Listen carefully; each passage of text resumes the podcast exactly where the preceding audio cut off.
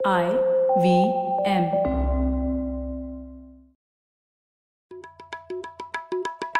भाई हम हिंदुस्तानियों को बतियाना बड़ा पसंद है। बंगाली में अड्डा उड़िया में खोटी कन्नड़ा में हरटे और हिंदी में पुलियाबाजी। इस कला के लिए हमारी हर भाषा में एक शब्द है। तो प्रणय और मैं तो अक्सर मिलकर पुलियाबाजी करते ही रहते हैं। हमने सोचा कि आपको भी इसमें शामिल कर लिया जाए। तो आइए प्रणय और सौरभ के साथ करते हैं पुलियाबाजी। हेलो सौरभ कैसे हैं आप? बस बढ़िया प्रणय तुम बताओ। सौरभ मैंने नोटिस किया है कि अक्सर हमारी जो चर्चाएँ होती है वो किताबों और लेख पर आधारित होती है। तो क्यों ना इस बार कुछ अलग करें? हम्म जैसे? जैसे कि हम लोग कुछ निजी निराले अनुभवों के बारे में बात करते हैं और एक चीज़ जो मुझे हमेशा से फील हुई है कि चाइना में एक भारतीय को रहना कैसे फील होता होगा। हम लोगों ने दो एपिसोड किए हैं चाइना के बारे में पर हम लोगों ने एकेडमिक तौर पे समझा है चाइना के समाज सरकार बाज़ार को। लेकिन अनुभव कैसा रहा है किसी का वहाँ पे रहने में? उसके बारे में क्यों ना चर्चा करें आज? जैसे ग्राउंड रिपोर्ट टाइप्स हाँ? यस यस चलो ये तो- तो बहुत बढ़िया है। तो हमारे साथ है ग्राउंड रिपोर्ट देने के लिए हमारे साथ है सनी मेवाती। सनी एकेडमिक डायरेक्टर है सनराइज इंटरनेशनल एजुकेशन में और वैसे कानपुर से हैं 2013 से चीन में रहते हैं और बड़ी इंटरेस्टिंग चीज़ें कर रहे हैं चाइना में। तो हम लोगों ने सोचा सनी से ही बात किया जाए। मैंने सनी से पहले ट्विटर पर मैं उनको फॉलो करता हूँ तो काफ़ी कुछ देखा है वो चाइना के बारे में बात करते रहते हैं। तो उनसे ही बातें करते हैं सौरभ आज और चाइना को और बेहतर समझने की कोशिश करते हैं। बिल्कुल, बहुत मज़ा आएगा। ठीक है। तो सबसे पहले तो सनी आ, आप हमें ये बताएँ आप कानपुर से चीन कैसे पहुँच गए? कोई क्लियर स्टोरी नहीं है। हमने अपना इंजीनियरिंग खत्म करी थी तंजौर में फेरियार यूनिवर्सिटी में। हाँ। उसके बाद मास्टर्स डिग्री ढूंढ रहे थे इकोनॉमिक्स पढ़ने के लिए। तो हमने कई जगह अप्लाई किया। एक बात बात में पीकिंग यूनिवर्सिटी में भी अप्लाई कर दिया। एटलीस्ट रैंकिंग्स में काफ़ी नाम था उसका पीकिंग यूनिवर्सिटी का। उनका शेंजन में एक ऑल इंग्लिश प्रोग्राम था HSBC बिज़नेस स्कूल में। हम्म। और चाइना ऐसे पहुँच गए कि इससे अच्छी स्कॉलरशिप कहीं नहीं मिली। अच्छा। हम्म। मतलब ये तो थैंक यू चाइनीज़ गवर्नमेंट कि हम्म। मेरा ट्यूशन और काफ़ी हद तक लिविंग एक्सपेंसेस जो है वो बहुत कुछ वो स्कॉलरशिप चाइना स्कॉलरशिप काउंसिल की स्कॉलरशिप से कवर्ड था। बड़ा अच्छा। कंट्रोवर्शियल सी बॉडी है चाइना स्कॉलरशिप काउंसिल बहुत स्कॉलरशिप देती है नेशनल स्टूडेंट्स को। हमें भी एक फुल ट्यूशन स्कॉलरशिप दी थी उन्होंने। तब तो सिर्फ़ दो साल के प्लान से आए थे कि मास्टर्स डिग्री खत्म करेंगे इकोनॉमिक्स में उसके बाद पीएचडी करने निकल जाएँगे अमेरिका हम्म। अभी भी प्लान है वो लेकिन वो हर साल फिर एक साल और टल जाता है। और आप तब से उसके बाद जॉब करने लग गए चाइना में? बिल्कुल। यहाँ चाइना में मास्टर्स डिग्री जो है वो तीन साल की होती है मोस्टली तो 2013 से 2016 तक हमने वो डिग्री खत्म करी। उसके बाद 16 से यहीं दो साल शेंजन में और अब एक साल दो महीने से बेजिंग में जॉब कर रहे हैं। ओके। और वहाँ पे थे ही तो चाइनीज़ वाइनीज सीख ली पढ़ते पढ़ते ही या अंग्रेज़ी में ही काम चला रहे हो अभी तक? क्योंकि आपने ऑल इंग्लिश प्रोग्राम ज्वाइन किया था राइट तो पढ़ाई तो अंग्रेज़ी में ही थी। ये इकोनॉमिक्स का सारा इंस्ट्रक्शन अंग्रेज़ी में ही था लेकिन साथ में हम लोग की क्लासेस थी चाइनीज़ में। और ग्रेजुएशन के बाद हमने अलग से भी क्लासेस ली थी चाइनीज़ लैंग्वेज की क्योंकि जैसे प्रणय ने अभी क्लियर किए हैं एच के एग्ज़ाम्स वो H S K exams clear करने से थोड़ा वीज़ा प्रोसेस में भी आसानी रहती है। अच्छा। और एक क्रेडेंशियल सा हो जाता है। वरना शर्म आएगी बताने में कि इतने साल रहे हैं चाइना में और लैंग्वेज नहीं सीखी। हम्म, ठीक है। लेकिन लेकिन रोज़मर्रा की ज़िंदगी में आप अंग्रेज़ी में काम चलाते हो कि चीनी में? चाइनीज़ में। मेरी चाइनीज़ में काम कन्वर्सेशनल फ्लुएंसी है। हमें यहाँ रहने में कोई परेशानी नहीं है। जैसे अगर हम कानपुर में रह के हिंदी का इस्तेमाल करके रोज़मर्रा के सारे काम कर लेंगे उसी लेवल पे हम चाइनीज़ भी इस्तेमाल कर सकते हैं। बस प्रोफेशनल फ्लुएंसी नहीं है। ठीक है तो बेसिकली जाके बोल सकते हो भैया छुट्टा दे देना। हाँ हाँ। अगर अगर कैश इस्तेमाल करते हो तो। अच्छा हाँ हाँ हाँ ये तो हम आपसे पूछेंगे कि कैश कितना इस्तेमाल करते हैं आप।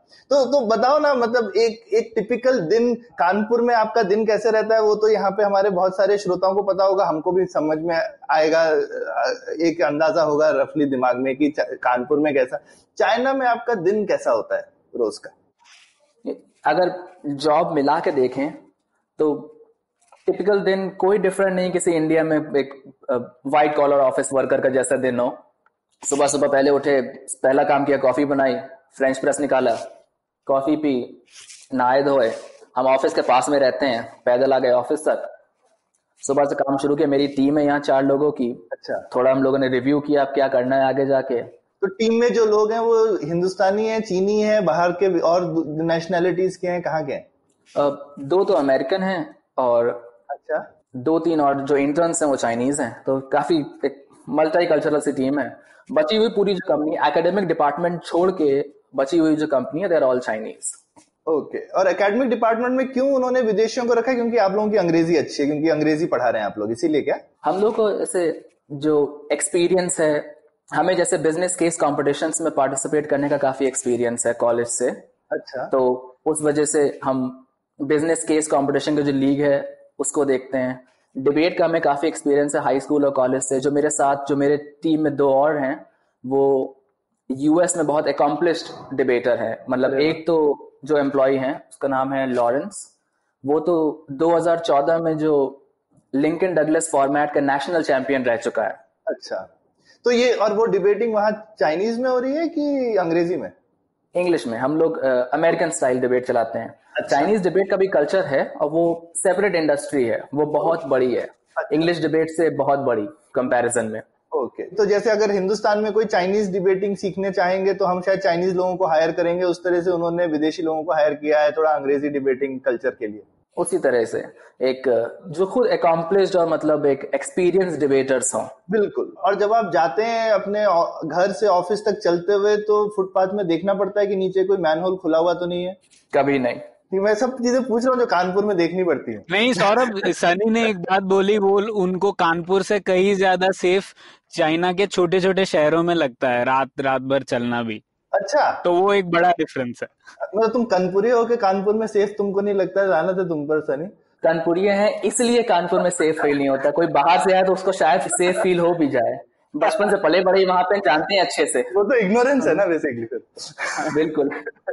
ठीक। तो तो कहाँ कहाँ ट्रैवल किया है तुमने सनी? चाइना में मतलब तुमने शेंजन में पढ़ाई करी बीजिंग में अभी रह रहे हो लेकिन तुम क्योंकि ये एकेडमिक लाइन में हो जहाँ डिबेट्स देखते हो तो अलग अलग जगहों पे स्कूल कॉलेजेस होंगे जहाँ जाते होगे तो कितने शहर देखे हैं तुमने चाइना के? हमने पढ़ाई करते करते ही पहले एक्सटेंसिवली ट्रैवल किया एज अ टूरिस्ट मतलब अच्छा।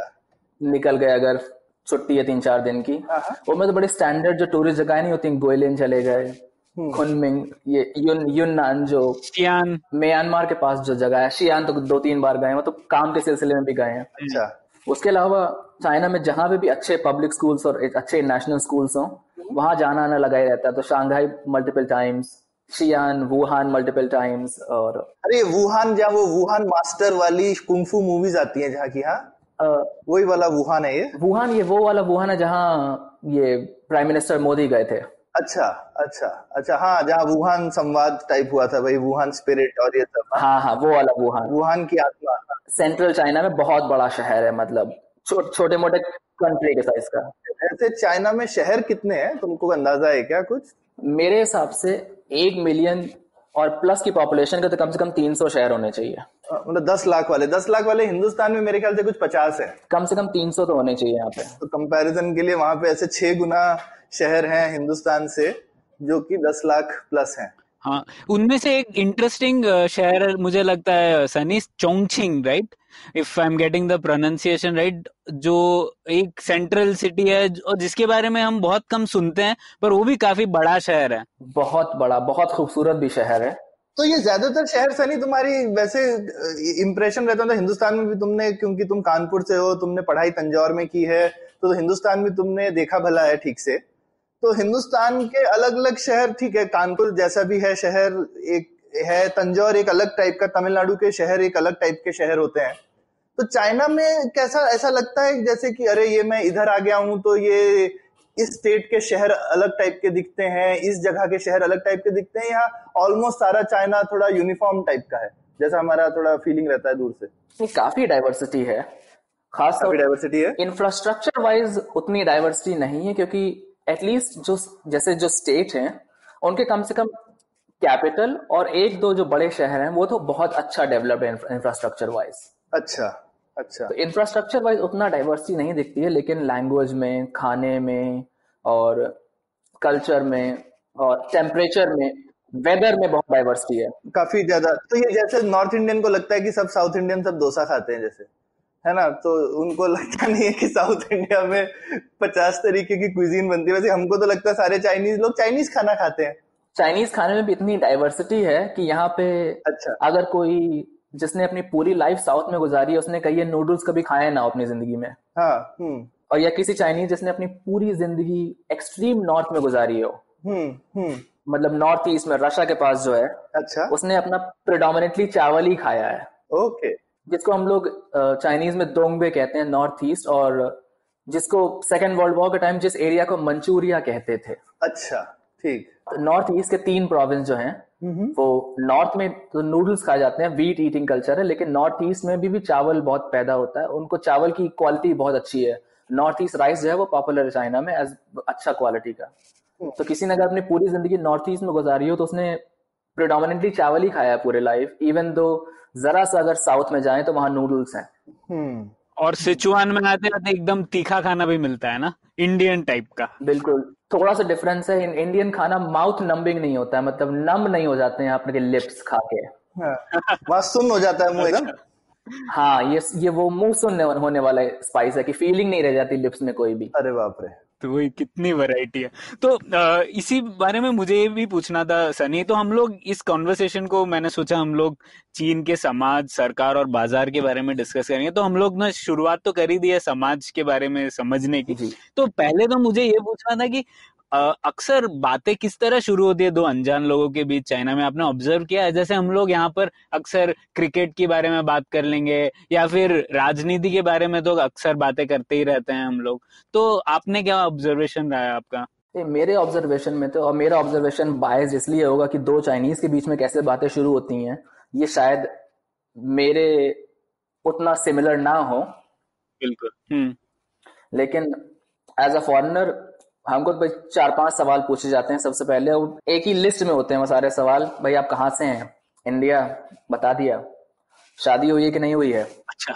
चाइना कितने साल पहले आए? कब से रह रहे हैं? जैसे हम लोग को बताते हैं हम सात आठ साल से यहीं हैं। काफ़ी उनका एटीट्यूड बदल जाता है कि हाँ भाई टूरिस्ट नहीं है ये यहीं काम करता है। सात साल से यहीं है। हम्म। और हम्म। सैलरी कितनी मिलती है?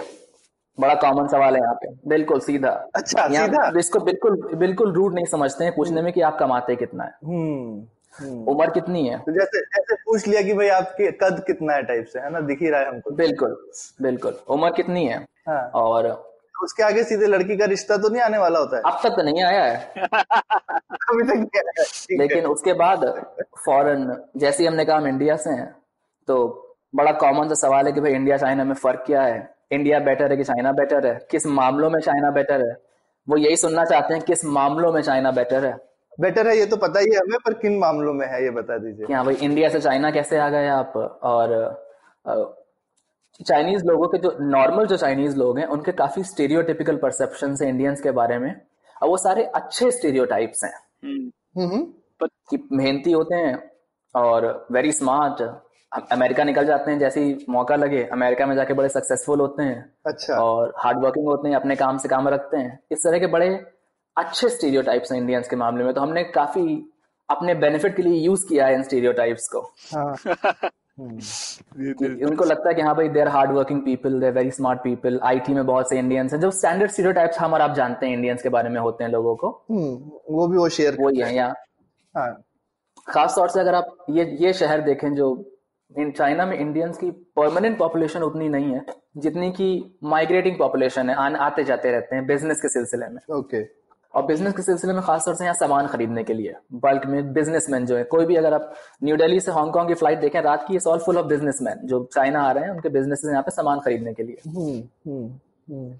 तो जो ये शेंजन बेजिंग में लोगों का इंप्रेशन है कि हाँ भाई दे आर बिज़नेस में यहाँ या तो डायमंड्स बेचने आए हैं या इलेक्ट्रॉनिक्स खरीदने आए हैं और वही अपने काम से काम रखते हैं यहाँ के बिज़नेस करते हैं और फिर चले जाते हैं वापस। हम्म हम्म और सनी आप बोल रहे थे ना कि कैसे छोटे छोटे शहरों में भी आपको भारतीय लोग मिले हैं और उससे आप अचंभित हुए थे तो ये कैसे हुआ?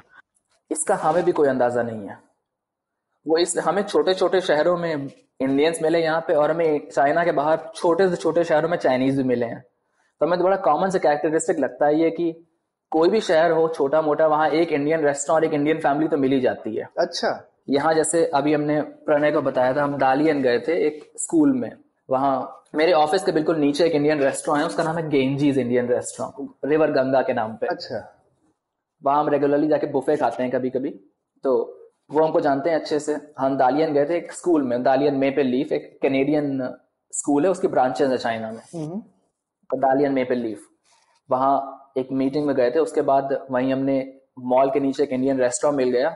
वहाँ खाना ना खाने के बाद जब बिल दे रहे थे तो हमने उन उन्होंने पूछा हमसे कि आप बेजिंग में भी जहाँ भी आप रहते हैं हमने बताया बेजिंग में रहते हैं वहाँ आप कौन से इंडियन रेस्टोरेंट में जाते हैं?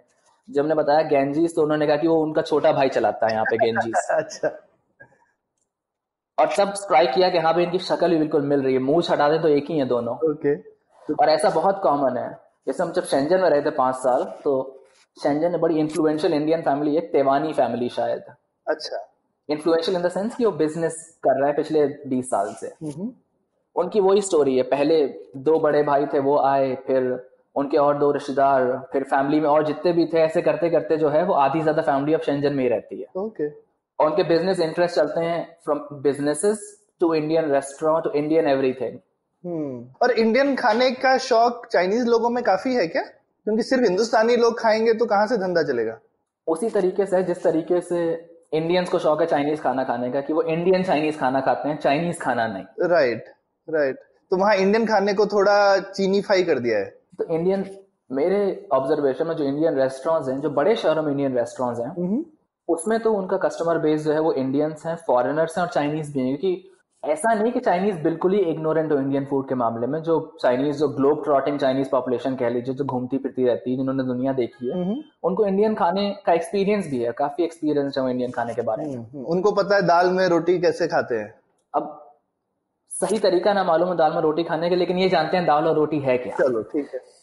जो छोटे छोटे शहरों में मेनली एक जो छोटी सी इंडियन कम्युनिटी उसके लिए और बाकी नॉवेलिटी हो गई उन लोगों के लिए कि हाँ भाई एक इंडियन रेस्टोरेंट चलो आज वहाँ जाके खाते हैं। Let's see how that experience goes right right कभी। लेकिन वहाँ ऐसा तो नहीं ट्राई करते ना कि नूडल्स के साथ दाल मखनी सर्व करेंगे।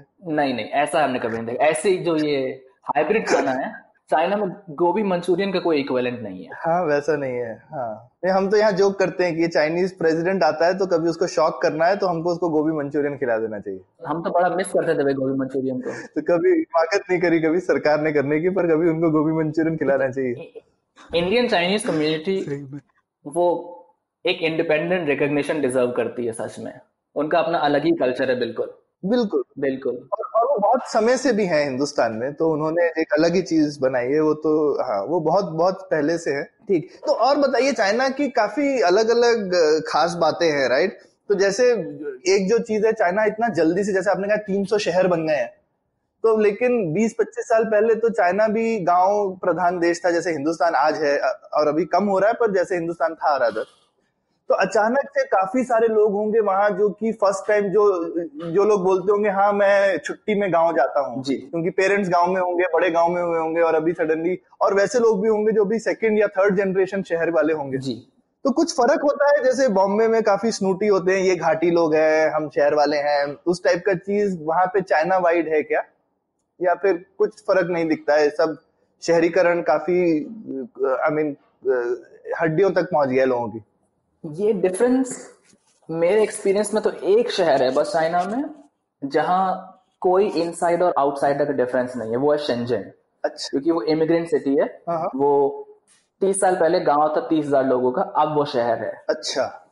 तो वहाँ जो है रेस्ट्रिक्शंस बिल्कुल नहीं है मूव करने में कोई भी जाके रह सकता है और इतना डाइवर्स शहर है कि चाइना में अकेला कोई अगर इमिग्रेंट शहर है जहाँ पे कोई आउटसाइडर नहीं है। हम्म क्योंकि सब आउटसाइडर है। क्योंकि सब आउटसाइडर है वो सिर्फ़ शेंजन है। मतलब दिल्ली जैसा कह सकते हो हाँ बिल्कुल। बिल्कुल कह, कह सकते हैं। मतलब दिल्ली लेकिन फिर भी शहर था ना वहाँ पुरानी दिल्ली वाले अपने आप को असली दिल्ली वाला समझते ही है ना प्रणय? या फिर वो जो पचास साल पहले रेफ्यूजी आए वो भी बोलते हैं कि हम दिल्ली वाले हैं। हाँ हाँ पर काफ़ी लोग क्लेम कर सकते हैं उस पर। काफ़ी लोग क्लेम कर लेकिन क्योंकि कैपिटल था इंडिया का इतने टाइम से शहर तो था ही ना तो हिंदुस्तान में एक्चुअली कोई ऐसी सिटी नहीं है जो कि एकदम गाँव थी और बहुत बड़ा शहर बन गई हो बीस साल बिल्कुल। एक भी नहीं है उस टाइप की। ऐसे ग्रीन फ़ील्ड कहेंगे जैसे। मेरा जो एक्सपीरियंस है चाइना के लेके वो मेरा इम्प्रेशन बहुत अच्छा फ़र्स्ट इम्प्रेशन इसलिए भी था कि मेरी शुरुआत शेंजन से हुई थी। हम्म। वो बिल्कुल बिल्ड फ्रॉम स्क्रैच बिल्कुल साफ़ सुथरा शहर कोई पुराना शहर नहीं हाईली प्लान बहुत और कल्चरली बहुत लिबरल रेगुलेशन वाइज लिबरल नहीं है। रेगुलेशन वाइज तो Shenzhen is the Singapore of China अच्छा। लेकिन कल्चरली बहुत लिबरल हाँ बेसिकली अगर आपने मतलब क्या कहते हैं कुछ मतलब आप कुछ भी करेंगे तो आपको कोई ज़्यादा आँख दिखा के नहीं देखेगा। मतलब कोई ये नहीं कहेगा कि ये बाहर से लोग आके हमारे शहर का कल्चर खराब कर रहे हैं। हाँ वैसे ओके ओके दैट वैसे। तो लेकिन तो ये एक अलहदा है बाकी 300 शहर हैं तो बाकी 300 शहर का एक्सपीरियंस कैसा है? बाकी जो ये बड़े शहर हैं जैसे बेजिंग या शंघाई इसमें तो बहुत स्ट्रांग आइडेंटिटी है लोगों की। हम बेजिंगर हैं हम यहीं पैदा हुए हैं। अच्छा। हमारी जनरेशन यहीं से रह रही है हमारे पास हुको है इस शहर का। अच्छा। लोकल रेजिडेंसी तो होकू क्या होता है? वो एक लोकल रेजिडेंसी का सिस्टम है जैसे यहाँ पे जो पब्लिक सर्विसेज़ की जो डिलीवरी है ना हेल्थ केयर की वो सिटी लेवल पे है। अच्छा। तो बड़े बड़े शहरों में पब्लिक सर्विसेज़ स्कूल्स बहुत अच्छे हैं। हॉस्पिटल्स वर्ल्ड क्लास हैं पब्लिक हॉस्पिटल्स तो आपका जो सोशल इंश्योरेंस की डिलीवरी है जो हेल्थ इंश्योरेंस है गवर्नमेंट प्रोवाइडेड वो भी सिटी लेवल पे है। सिटी से सिटी शिफ्ट होता है वो। अच्छा। और जैसे है कि किसी दो लोग अगर शादी करनी है तो उनको उस शहर में वापस जाना पड़ेगा जहाँ उनकी फ़ाइल है समझ लीजिए कोट एंड कोट जहाँ उनका हुको है जहाँ वो मोस्टली जहाँ वो पैदा हुए थे। हम्म अच्छा। लोकल पासपोर्ट है मतलब आप कह सकते हैं। लोकल पासपोर्ट था किसी जमाने में जब फ्रीडम ऑफ़ मूवमेंट नहीं थी। अब तो अगर मूव करना है चाइनीज़ को तो they can easily go and live in any other city उसकी कोई परेशानी नहीं है। पर जॉब मिलेगा अगर आप हुको में नहीं हो क्योंकि जहाँ तक मैंने पढ़ा है कि हुको हो तो ही आपको जॉब मिलेंगे या फिर आपको इनफॉर्मल सेक्टर में रहना पड़ेगा। गवर्नमेंट सेक्टर ये सही नहीं है? प्राइवेट में नहीं। अच्छा। प्राइवेट जॉब ले सकते हैं। हाँ एज अ रूल ऑफ़ था मतलब अगर बहुत ही एजम्पन के साथ कहें तो प्राइवेट सेक्टर में कोई परेशानी नहीं है। वो तो एसओईज जो है उसमें कुछ हद तक अभी भी ये है कि हाँ भाई हमारे पीएसयू टाइप बिल्कुल जैसे पीएसयू पीएसयू में आपको तो तो ये एक और मुझे आप जो बोल रहे हैं उसमें जो एक फ़र्क दिख रहा है कि हिंदुस्तान में सब स्टेट गवर्नमेंट लेवल पे बहुत कुछ होता है। आप जैसा समझा रहे हो सिटी बहुत प्रधान है और प्रोविंस का आपने नाम ही नहीं लिया अभी तक। नहीं बिल्कुल। यहाँ अगर आप ऐसे जो ग्वांगडोंग जो प्रोविंस है तो ग्वांगडोंग की अगर पॉलिटिक्स देखें तो उसमें सबसे इम्पोर्टेंट पर्सन अगर ग्वांगडोंग पॉलिटिक्स में कोई है तो वहाँ का पार्टी सेक्रेटरी अच्छा। उसके बाद सेकंड स्ट्रॉन्गेस्ट जो है ग्वांगडोंग में। क्योंकि पूरे देश में एक ही पार्टी है तो पार्टी बहुत इंपॉर्टेंट है। और वहाँ का जो पार्टी सेक्रेटरी मतलब वो कम्युनिस्ट पार्टी अपॉइंटी वो गवर्नर से ऊपर है। बिल, बिल्कुल। जहाँ एक ही पार्टी हो वहाँ तो होगा ही हाँ। हाँ अगर आप ग्वांगडोंग को देखें तो सबसे इम्पोर्टेंट है वहाँ का पार्टी सेक्रेटरी उसके बाद सबसे इम्पोर्टेंट है ग्वांगडोंग का गवर्नर अच्छा। उसके बाद तीसरा जो बंदा है पॉलिटिक्स में ग्वांगडोंग की वो ग्वांगजो जो शहर है उसका मेयर हम्म, अच्छा। उसका कैंटन उसका मेयर उसका पार्टी सेक्रेटरी Okay. यानी तीसरा सबसे इंपॉर्टेंट पर्सन अगर ग्वांगडोंग पॉलिटिक्स में कोई है हम्म। तो वो कोई गवर्नमेंट का एम्प्लॉय नहीं है वहाँ सबसे बड़े शहर का पार्टी सेक्रेटरी और मेयर है। बिल्कुल। हम्म हम्म। यहाँ शहरों को बहुत ऑटोनॉमी है। इसी वजह से ये तो काफ़ी एस्टेब्लिश थ्योरी भी है इकोनॉमिक्स में कि जितना आप ऑटोनॉमी को डिसएग्रीगेट करेंगे उतना डेवलपमेंट तेज होगा। बिल्कुल बिल्कुल। नहीं नहीं आप अभी एकेडमिक्स में पर आपका इकोनॉमिक्स एकदम सॉलिड है। अगर आप कहीं बाहर का एग्ज़ाम्पल लें किसी मतलब यूरोप का तो फ्रांस में प्रेसिडेंट के बाद सबसे स्ट्रॉन्गेस्ट पर्सन अगर पॉलिटिक्स में है तो वो पेरिस का मेयर है। बिल्कुल। यहाँ भी वही है। तो मेरा ऑब्जर्वेशन तो ये कि जो शहरों को बड़ी ज़बरदस्त ऑटोनॉमी है। तो वो वो ऑटोनॉमी इस लेवल तक है कि बेसिकली वहाँ पे वो अपना टैक्सेशन कर सकते हैं वगैरह भी या मतलब हिंदुस्तान में सब बड़े खुश हैं जीएसटी है सब सब सेंट्रल लेवल पे होता है वहाँ पे कोई सिटी अपना टैक्स लगा सकती है क्या? चाइना में GST ninety seven ninety eight से है। ठीक। तो गुड्स पे तो वो तो फिर वो कैसे करते हैं?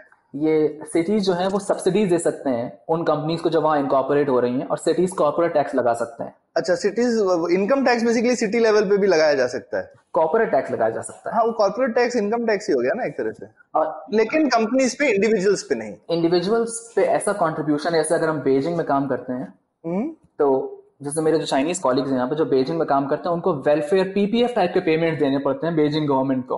अच्छा। वेलफेयर पेमेंट कहते हैं उसको सोशल इंश्योरेंस हाउसिंग फंड उसी तरह का कि थोड़ा आप दें थोड़ा आपकी कंपनी दे थोड़ा बेजिंग गवर्नमेंट देगी लेकिन वो जा रहा है बेजिंग गवर्नमेंट को। ठीक।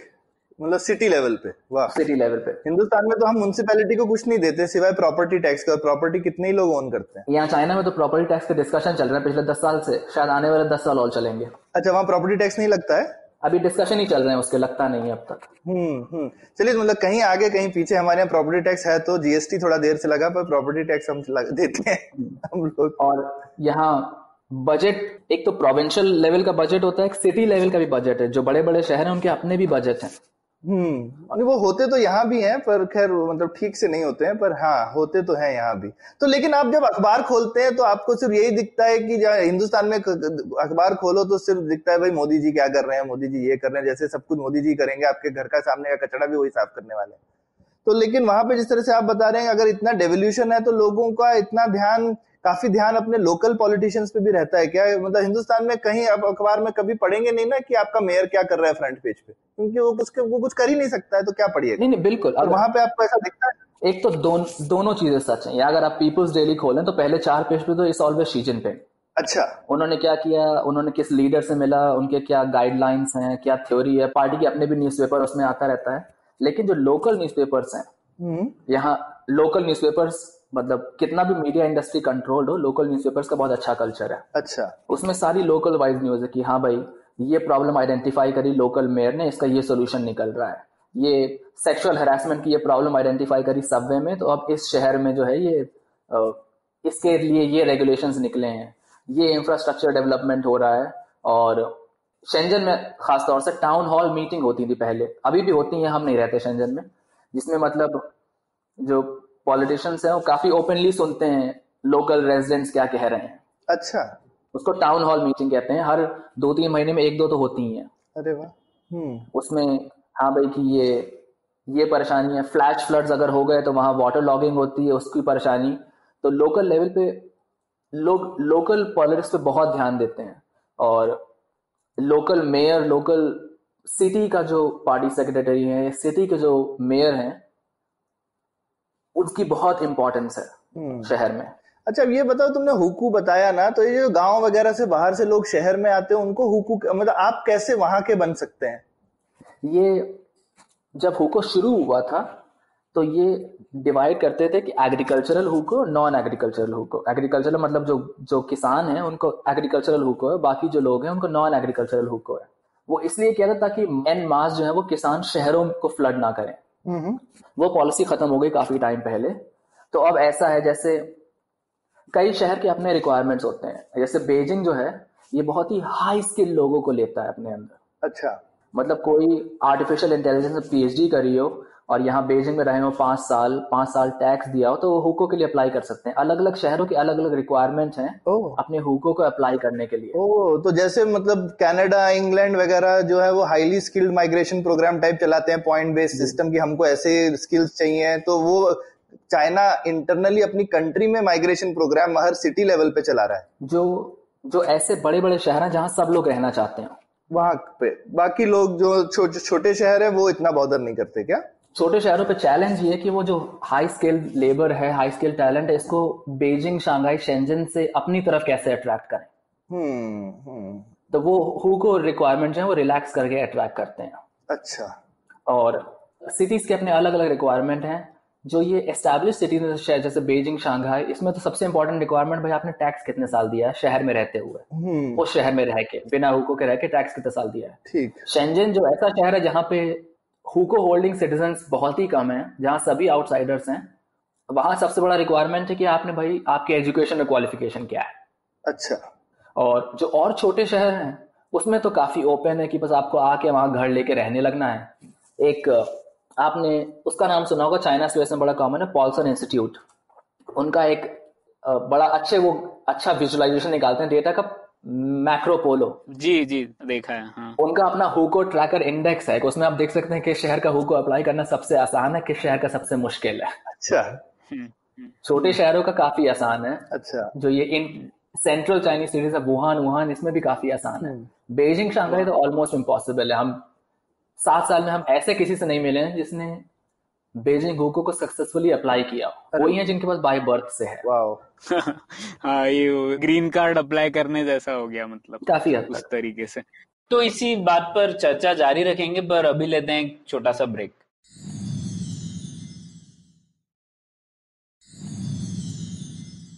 हाँ सो सनी आप छोटे शहरों की बात कर रहे थे उसमें आपने बहुत एक दिलचस्प बात कही थी कि कैसे औरतें श्रम बल का काफ़ी बड़ा हिस्सा है छोटे छोटे शहरों में भी। बिल्कुल। तो इसके बारे में कुछ बताइए। ये एक ऐसी चीज़ है इसके बारे में हमने पढ़ा तो बहुत था यहाँ आने से पहले। हम्म हम्म। लेकिन जो हम लोग को स्टैटिस्टिक्स दिखते हैं कि हाँ भाई sixty two sixty five percent है लेबर फोर्स पार्टिसिपेशन वो ऑब्जर्वेशन में मालूम होता है यहाँ पे देख के। अच्छा। हम्म, कि अगर आप ऑलमोस्ट किसी भी शहर में ऐसा तो कोई शहर ऐसा नहीं जहाँ पे मेरा ऑब्जर्वेशन जो है वो गलत हुआ हो या ऑपोजिट हुआ हो कि वेमेन में का लेबर फोर्स में पार्टिसिपेशन बहुत हाई है। वो भी ऐसे ऐसे जॉब में जिसमें हम लोग इंडिया में शायद एक्सपेक्ट ना करें। हम्म, ऐसे gas station petrol pump taxi driver जितने छोटे स्मॉल बिजनेसेस हैं हम्म, छोटे ग्रोसरी स्टोर्स कन्वीनियंस स्टोर्स छोटे restaurants they all run by women जैसे हिंदुस्तान में कोई किराने की दुकान तो औरतें बिल्कुल चलाती ही नहीं है।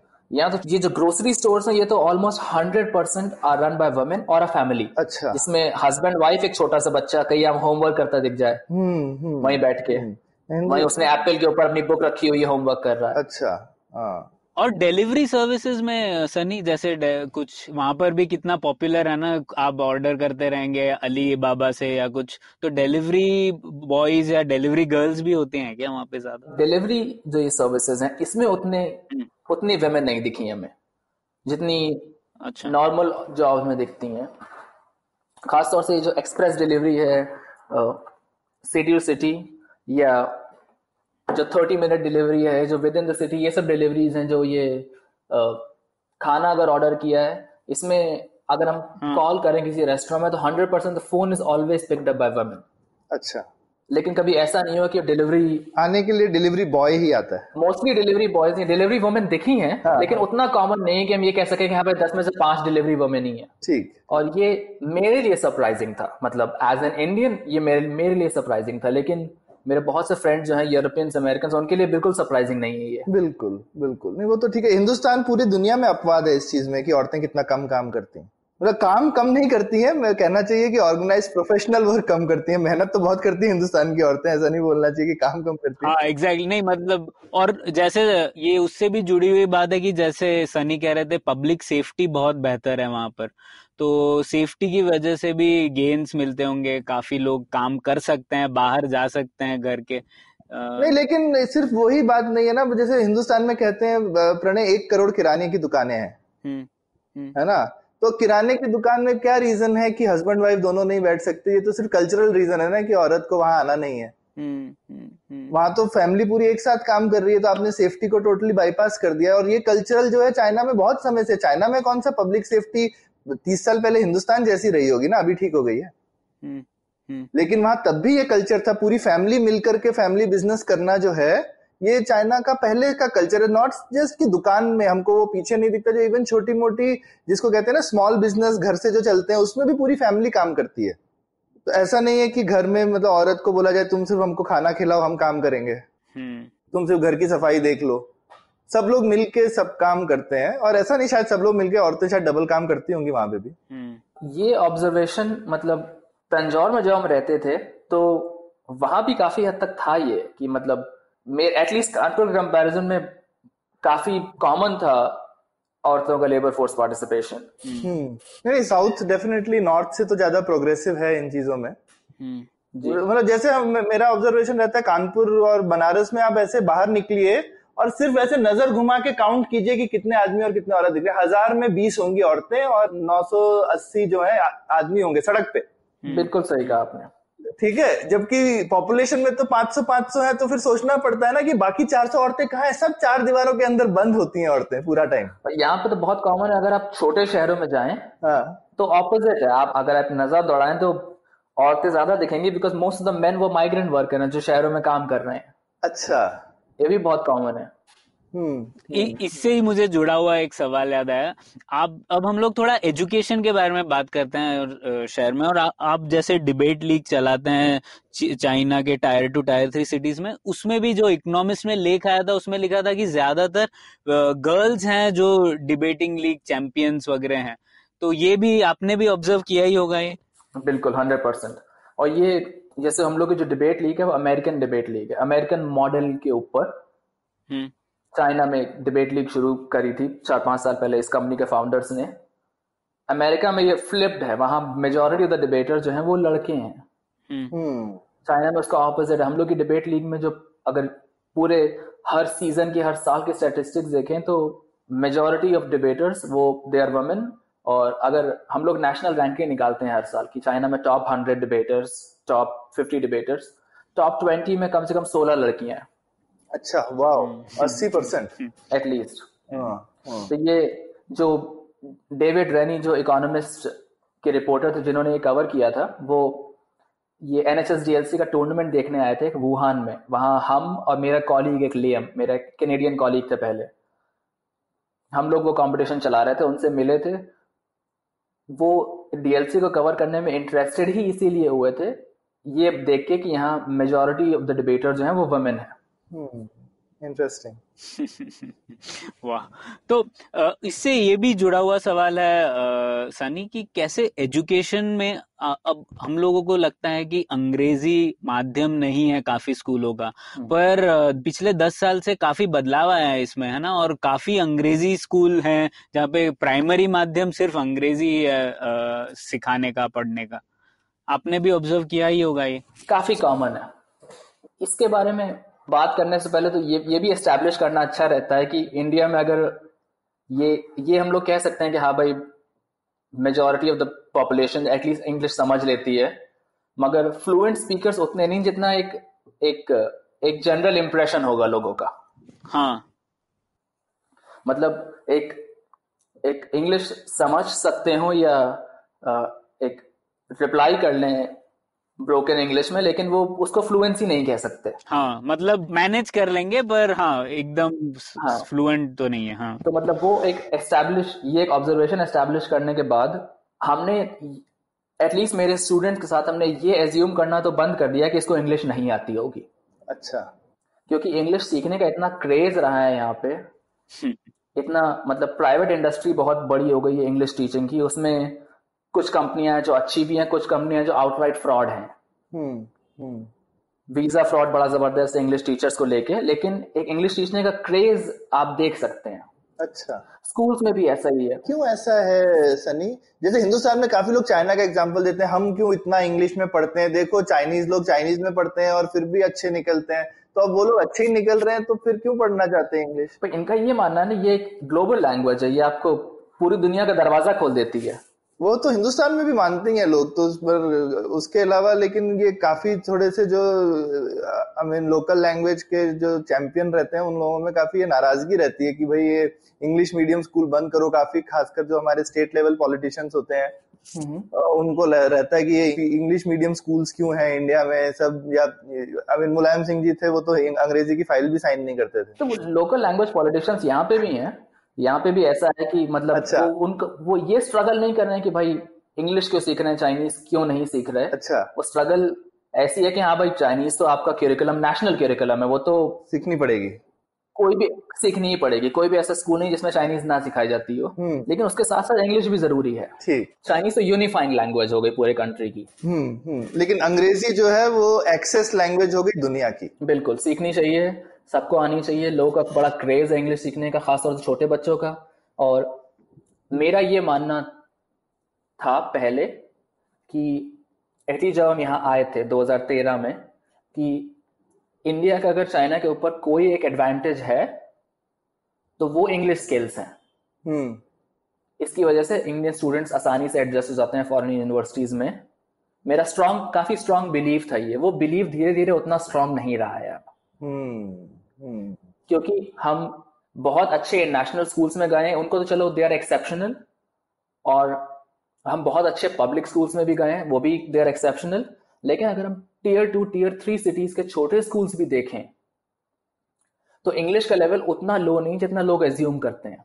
या जैसा कि हिंदुस्तान के छोटे शहर के स्कूल में इंग्लिश का लेवल होगा। बिल्कुल उतना हिंदुस्तान के छोटे शहरों में तो बहुत ही घटिया इंग्लिश होती है। कहने को सब कुछ इंग्लिश में होगा लेकिन किसी को एक सेंटेंस लिखना नहीं आएगा। उतना लो इंग्लिश लेवल अब नहीं रहा है। ये दस साल पहले सच हो सकता है ये। हम्म हम्म हम्म, लेकिन अब नहीं है। अब वो दिखता भी कि इतने चाइनीज़ जो बाहर पढ़ने जाते हैं यूनिवर्सिटीज में इंडिया से कम से कम छह सात गुना पॉपुलेशन होगी चाइनीज़ स्टूडेंट्स की जो अंडर ग्रेजुएट पढ़ने जाते हैं। खासतौर से under graduate Indians mainly master students होते हैं क्योंकि masters is cheaper right Chinese are mainly under graduate student क्योंकि वो जितना जल्दी हो सके अमेरिकन एजुकेशन सिस्टम में घुसने की कोशिश करते हैं। तो वहाँ भी उतना ही क्रेज है? हिंदुस्तान जैसा सबको अमेरिका जाना है? अ, ऑलमोस्ट किस लेवल का है मतलब तेलुगु लेवल का है पंजाब लेवल का है कि अ, कि बंगाल लेवल का है। मतलब पूरे पूरे चाइना में ऐसा यूनिफॉर्म है या कुछ जो शहर हैं वहाँ के लोग ज़्यादा जाना चाहते हैं? कुछ लोग हैं जिनका एस्पिरेशन बीजिंग जाने का ही है और बीजिंग में जो लोग रहते हैं उनका एस्पिरेशन न्यूयॉर्क जाने का ऐसा कुछ है क्या? मतलब जो ये प्रोमिनेंट सिटीज़ है बीजिंग शंघाई इसमें तो हैदराबाद वाला क्रेज होगा। अच्छा। बिल्कुल। हम्म। कि हमें बाहर पढ़ने जाना है उसके बाद क्या होता है that is a different matter all together लेकिन हमें स्टडी अब्रॉड करना स्टडी अब्रॉड करना है। वहाँ भी ऐसा होता है बाहर जाकर के फिर लड़की अच्छी मिलती है इसलिए लोग बाहर जाना चाहते हैं पहले? पहले शायद हुआ हो कभी। अच्छा। अब ऐसा हमें कोई स्ट्रिक्ट इतना कोई मतलब ऐसा जनरलाइज करने जैसा कोई ऑब्जर्वेशन नहीं दिखा। हम्म। लेकिन यहाँ जैसे बीजिंग में जो बड़े बड़े पब्लिक स्कूल हैं मतलब जो बीजिंग बीजिंग की प्राइड कह लीजिए जो जिनको बीजिंग सिटी जो अपनी प्राइड समझता है कि यहाँ भी पूरे चाइना के सबसे अच्छे स्कूल जो हमारे यहाँ है उनका तो मतलब एक इवेलुएशन इससे होता है कि इस इस स्कूल से कितने लोग बच्चे जो हैं वो चाइना की बेस्ट यूनिवर्सिटीज में पढ़ने गए हैं गाँव का एग्ज़ाम देके। अच्छा। और एक इवेलुएशन इससे भी करते हैं लोग कि इस स्कूल से कितने बच्चे जो हैं वो दुनिया की टॉप फिफ्टी यूनिवर्सिटीज में गए हैं। इंटरेस्टिंग तो स्कूल्स स्कूल्स अपने आप को ऐसे भी एडवर्टाइज करते हैं कि हमारे यहाँ से भाई बारह बच्चे हार्वर्ड गए थे पढ़ने के लिए हमारे यहाँ से बीस बच्चे हार्वर्ड गए पढ़ने के लिए। अरे वाह। जैसे यहाँ पे लोग यूजली करेंगे हमारे यहाँ से इतने लोग आईआईटी गए या एम्स में गए। बिल्कुल। ठीक ठीक। जैसे चाइना का सबसे अच्छा अगर हाई स्कूल है तो वो शांघाई मिडिल स्कूल चाइनीज़ में उसको कहते हैं शांघाई जोंगशुए ओके और वहाँ पे उसका मतलब बाहर जाने का ज़्यादा क्रेज है या वहाँ पे एक गाँव का नाम का नेशनल एग्ज़ाम होता है ना? जी। उसका क्रेज उतना नहीं है या वो भी वो वो एक अलग तबके में क्रेज है? गाँव का का क्रेज तो फिर एक अलग ही चीज़ है। हम्म, वो आईएस टाइप है। बाहर जाने का क्रेज जो है वो जो वो गाँव का कंपेरिजन में कुछ नहीं। अच्छा ओ। अगर अगर आप शेयर स्टूडेंट नंबर तो वो वैसा हो गया जैसे यहाँ पे आईआईटी देने वाले बच्चों का जो क्रेज होगा वो मतलब कुछ पंद्रह लाख बच्चे देते हैं और बाहर जाने वाले शायद एक लाख होंगे दस गुना कम उससे। वो बिल्कुल उसी तरह का। कि चाइना में यूनिवर्सिटी में पढ़ने का एक ही रास्ता है सिर्फ़ गाँव खाओ अच्छा तो गाँव का एक टेस्ट है जो सब यूनि जैसे इंडिया में ठीक है वो आई आईआईटी जेई आजकल सब इंजीनियरिंग के लिए जेई मेंस या एडवांस में आप दे करके एडमिशन ले सकते हो।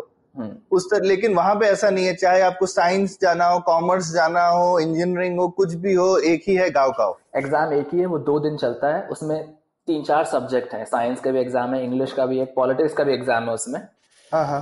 अब वो एक ही एग्ज़ाम है वो दो दिन चलता है। गाँव गाँव का ऐसा क्रेज है कि लोग जो है वॉलेंटरली अपनी फैक्ट्रियाँ बंद कर देते हैं जिन दो दिन गाँव का हो ताकि जो आसपास के स्कूल से उनको परेशानी ना हो गाँव का हो लिखने में। अरे बाप रे। हम्म ये वॉलेंटरी है गवर्नमेंट नहीं कराती ये लोग खुद कर देते हैं। अच्छा अच्छा बाप लोग मतलब it's it's a very big thing government advisory निकालती है कि इस टाइम से इस टाइम तक अगर नेसेसरी ना हो तो आप गाड़ी ना निकालें ताकि ट्रैफ़िक जाम ना हो ताकि बच्चे ऐसा ना हो कि बच्चे पहुँच ना पाए। एग्ज़ाम में लेट ना हो जाए। एग्ज़ाम में लेट ना हो जाए ठीक। और और जो बच्चे पढ़ रहे हैं वो मतलब कैसा है? सरकारी स्कूल ज़्यादा है कि प्राइवेट ज़्यादा है? सुपरफिशियली देखें तो द एंटायर एजुकेशन सिस्टम जो है वो पब्लिकली ओन्ड है। अच्छा। प्राइवेट स्कूल्स हैं धीरे धीरे काफ़ी बढ़ रहे हैं।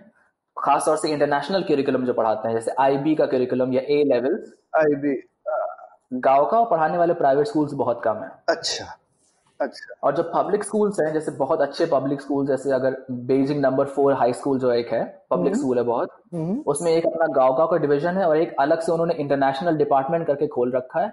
जो इंटरनेशनल करिकुलम पढ़ाता है जिसमें ट्यूशन फ़ी थोड़ी ज़्यादा है। अरे वाह मतलब वहाँ सरकारी स्कूल भी आईबी पढ़ाते हैं हिंदुस्तान में तो हम अभी सोच नहीं सकते। कहने को वो पब्लिक स्कूल है लेकिन वो एक एक इंटरनेशनल डिपार्टमेंट है पब्लिक स्कूल का जो इंडिपेंडेंटली काफ़ी ऑपरेट करते हैं। काफ़ी ओके तो वहाँ के मतलब सरकारी स्कूल भी काफ़ी जिसको कहना चाहिए आंट्रप्रनोरियल हैं और उनके पास भी फ्रीडम है कुछ नई नई चीज़ें करने की। ये एक थीम ऐसा जो है ये बड़ा कॉमन है यहाँ पे कि डिसएग्रीगेशन है बड़ा ज़बरदस्त। कि अपने लेवल पे प्रिंसिपल डिसीज़न ले ले अपने लेवल पे आदमी डिसीज़न करके कुछ कर सकता है। बिल्कुल प्रिंसिपल्स जो हैं ये गवर्नमेंट अपॉइंटेड हैं। इनकी भी इवेल्युएशन है इनको पॉइंट्स मिलते हैं कि इन्होंने अपने स्कूल को कितना इम्प्रूव किया है। स्कूल से इनके आने से पहले कितने बच्चे पीकिंग यूनिवर्सिटी जाते थे इनके आने के बाद कितने बच्चे जा रहे हैं। इनके आने से पहले कितने बच्चे हार्वर्ड जाते थे अमेरिका पढ़ने जाते थे टॉप पचास टॉप हंड्रेड में इनके बाद कितने जा रहे हैं। बढ़िया।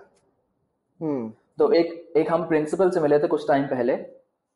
प्रिंसिपल ने खुद ही स्टोरी बताई वो कि जब वो पाँच छह साल पहले जब वो नए नए एक पब्लिक स्कूल के प्रिंसिपल बने थे तो उन्होंने सोचा भाई कि इस स्कूल को अब कैसे जो है वो इवैल कैसे बढ़ाया जाए कैसे डेवलप किया जाए। उनका सबसे बड़ी प्रॉब्लम थी कि इंफ्रास्ट्रक्चर के लिए वो फंड्स कैसे रेज करें। बैंक तो लोन देगा नहीं एक स्कूल को। हम्म तो हम्म। प्रिंसिपल कैरिज्मेटिक हो या प्रिंसिपल थ्रेटनिंग हो या प्रिंसिपल जो भी हो उन्होंने टीचर्स की पर्सनल सेविंग से फंड्स रेज करके इंफ्रास्ट्रक्चर इंप्रूव किया स्कूल का अरे बाप जिससे वो स्कूल की पॉपुलैरिटी हुई काफ़ी। टीचर्स फॉर बिलिंग अच्छा बहुत अच्छे। और धीरे धीरे धीरे धीरे जब वो स्कूल काफ़ी पॉपुलर हो गया बहुत सिलेक्टिव हो गया तो टीचर को इंसेंटिव देने की अथॉरिटी भी थी प्रिंसिपल के पास। तो उन्होंने टीचर्स को इंसेंटिव भी दिया। वाह तो उनकी सैलरी वगैरह बढ़ गई या जो भी हुआ।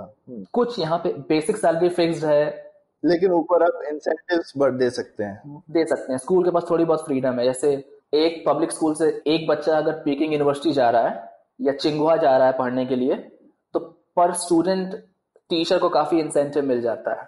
अरे वाह बहुत अच्छे।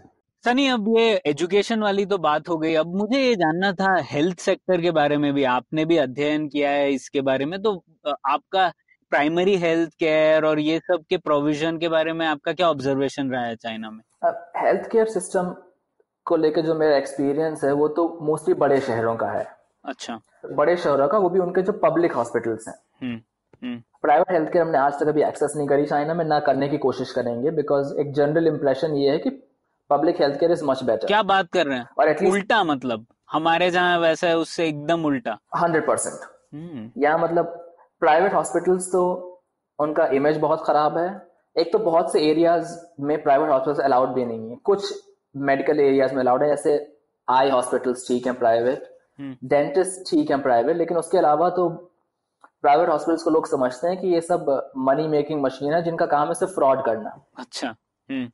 स्कैंडल्स ही बहुत से हो गए ऐसे कि प्राइवेट हॉस्पिटल प्रॉमिस कर रहे हैं कि भाई हमारे हॉस्पिटल में एक रेवोल्यूशनरी टेक्नोलॉजी किसी कंट्री से जिसमें कैंसर क्योर हो जाएगा ये सब। हम्म। और हुआ ऐसे कि एक दो मतलब डेस्परेट से लोग जिनको पब्लिक हॉस्पिटल्स ने जवाब दे दिया था हम्म। कि मतलब this stage is an advance stage वो वहाँ गए एंड दे passed away उसकी वजह से कंट्रोवर्सीज भी काफ़ी हुई है प्राइवेट हॉस्पिटल्स की। अच्छा हम्म। प्राइवेट हॉस्पिटल एक कैटेगरी ऑफ़ हॉस्पिटल्स जिनको हम लोग कहते हैं पूटियन हॉस्पिटल्स हम्म। फूजियन में एक पूटियन एक छोटा सा शहर है वहाँ के लोग फ़ेमस हैं एक फ्रॉड हॉस्पिटल चलाने के लिए पूरे चाइना में। अच्छा ओके तो एटलीस्ट बड़े शहरों में हम्म। शेंजन में जो हम रहे पाँच साल बेजिंग में शांघाई में और हम हॉस्पिटल्स में गए दालियन में और ग्वांगजो में। हम्म। हेल्थ केयर मतलब primarily it is all government owned अच्छा हम्म। और आपको मतलब जैसे एनएचएस सिस्टम होता है ब्रिटेन में जिस आपको बहुत लंबी लाइन लगानी पड़ती है किसी डॉक्टर से अपॉइंटमेंट मिलने के लिए भी वैसा कुछ अरेंजमेंट है कि आपको आसानी से अपॉइंटमेंट वगैरह मिल जाते हैं सरकारी अस्पतालों में भी? ये डिपेंड करता है आपकी परेशानी कैसी है। हम्म हम्म। सिंपल फ़िज़िकल चेकअप और जिस जैसे मोस्ट सीरियस अगर परेशानी मेरी है जिसके लिए हम हॉस्पिटल में गए that was a flu influenza हमको फ्लू हो गया था। हम्म। उसमें इमरजेंसी में गए।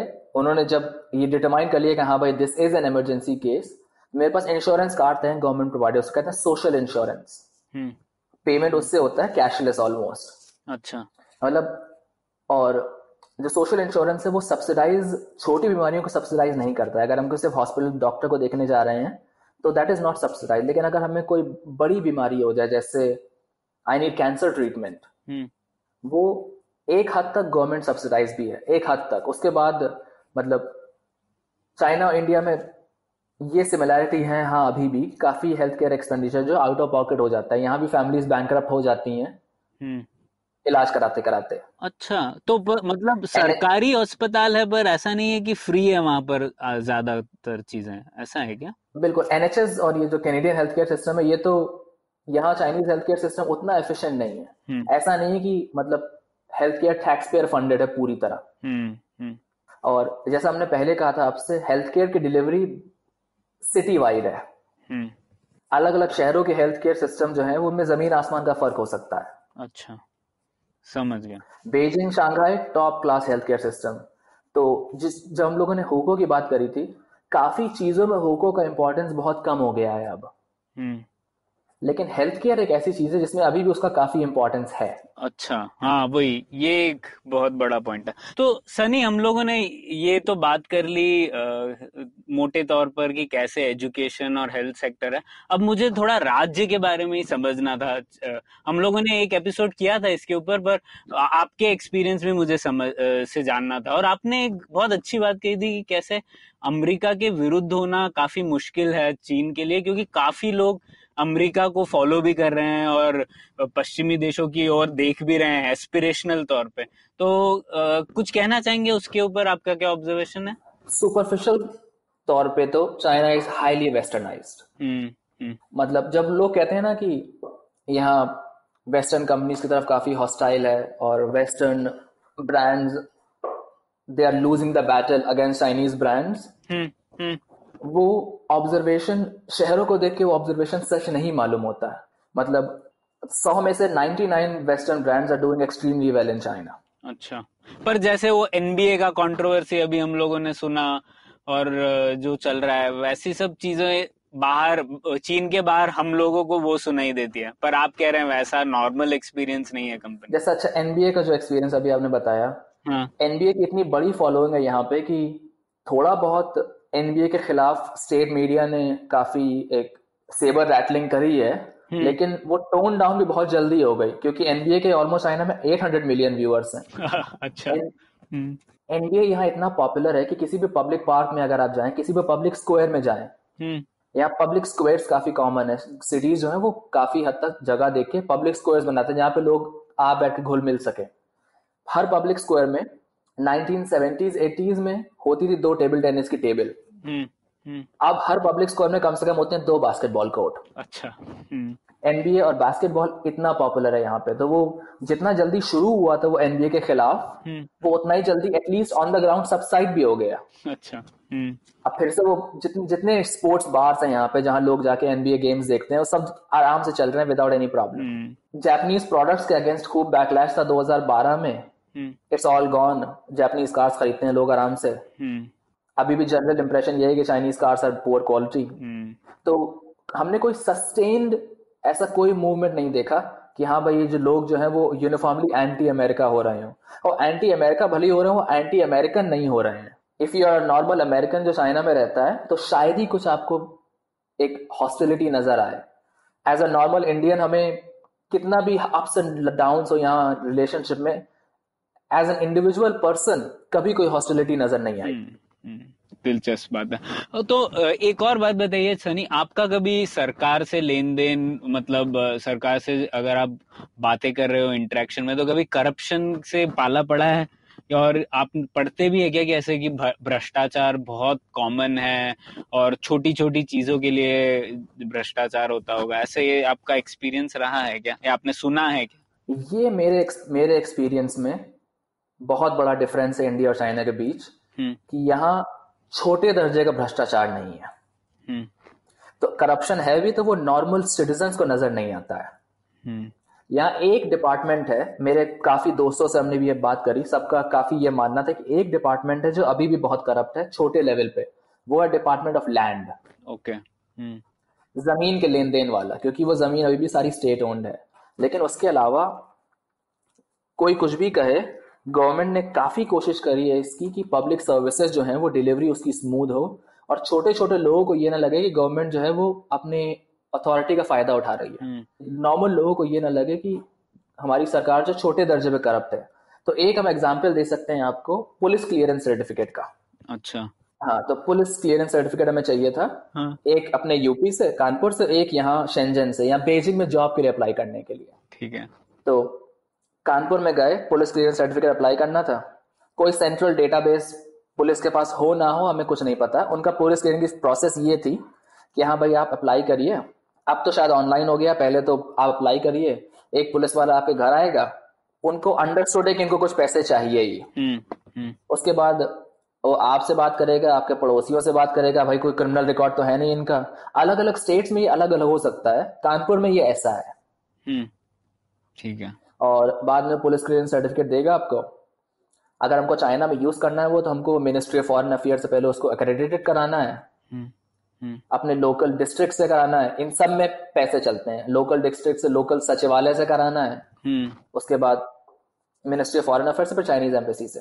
ये हमको एक महीना लग गया है करने में। डेढ़ महीना करीब करीब शेंजन में जब हम गए ये लेने के लिए तो पहले तो गवर्नमेंट पूरी कोशिश करती है कि जो गवर्नमेंट ऑफ़िस हैं दे लुक गुड हम्म। तो शेंजन में फ़र्स्ट क्लास ऑफ़िस था गवर्नमेंट का। अब वहाँ हम गए हमने कहा हमें पुलिस क्लियरेंस सर्टिफिकेट चाहिए। उन्होंने मेरा पासपोर्ट लिया। अपने सिस्टम में डाला। उन्होंने ये देख लिया कि हाँ भाई इस पासपोर्ट और इस फॉरेनर का हमारे डेटाबेस में कोई क्रिमिनल रिकॉर्ड नहीं है। हम्म। जब डेटाबेस में क्रिमिनल रिकॉर्ड नहीं है तो क्रिमिनल रिकॉर्ड नहीं है। दो मिनट के अंदर प्रिंट करके हाथ में दे दिया। अच्छा। हम्म, ये तो उन्होंने कहा भाई और ये मेरा था एज ए फॉरेनर मेरे लिए था ये. हम्म। चाइनीज़ लोग जो हैं वो तो अपना आईडी कार्ड जो है उनका वो लेके किसी भी ऑटोमेटिक मशीन में जाएँ वो अपना आईडी कार्ड रखें मशीन में और मशीन रीड कर लेके कहा भाई इस आईडी कार्ड से रिलेटेड जैसे समझ लीजिए इस आधार कार्ड का जो ओनर है उसका कोई क्रिमिनल रिकॉर्ड नहीं है। हम्म हम्म। और उसी मशीन से प्रिंट कर लिया फॉरन ही। हाँ तो उनके पास सब डेटा है तो ये चीज़ें डिस्क्रिशन थोड़ा कम हो गया सरकार लोगों का। वही तो मतलब लोग एक ये भी कह सकते हैं कि लोकल ऑफिशियल्स के पास जो ये छोटे पब्लिक सर्विसेज़ वाले जो ऑफिशियल्स है डिसीज़न मेकर नहीं जो ये पॉलिटिशियंस नहीं जो ये लोकल पब्लिक ऑफ़िस में काम करते हैं लोग इनके पास डिस्क्रेशन बहुत कम है। हम्म हम्म। तो इनको कोई ऑप्शन नहीं है। अगर आपने कुछ मांगा है और आप क्लियरली देख सकते हैं कि हाँ भाई ये ये प्रोसेस है ये ये दस्तावेज़ लेने की। हम्म, तो इट्स डन ठीक है। कभी ऐसा नहीं होगा कि कोई चलान से अगर आप निकल जाएँ पैसे दे के दैट विल बी इम्पॉसिबल हम्म। तो अभी मतलब हाँ हम हम ये मान सकते हैं कि चाइना इज़ वेरी करप्ट ऊपरी दर्जे में अभी शी जिनपिंग का एंटी करप्शन कैंपेन उन्होंने शुरू ही इसलिए किया था because corruption was a threat to the government हम्म। लेकिन इन्होंने बहुत सक्सेसफुली लोकल दर्जे के करप्शन को रोका है। हम्म। तो local normal citizens daily life में करप्शन एक्सपीरियंस नहीं करते हैं।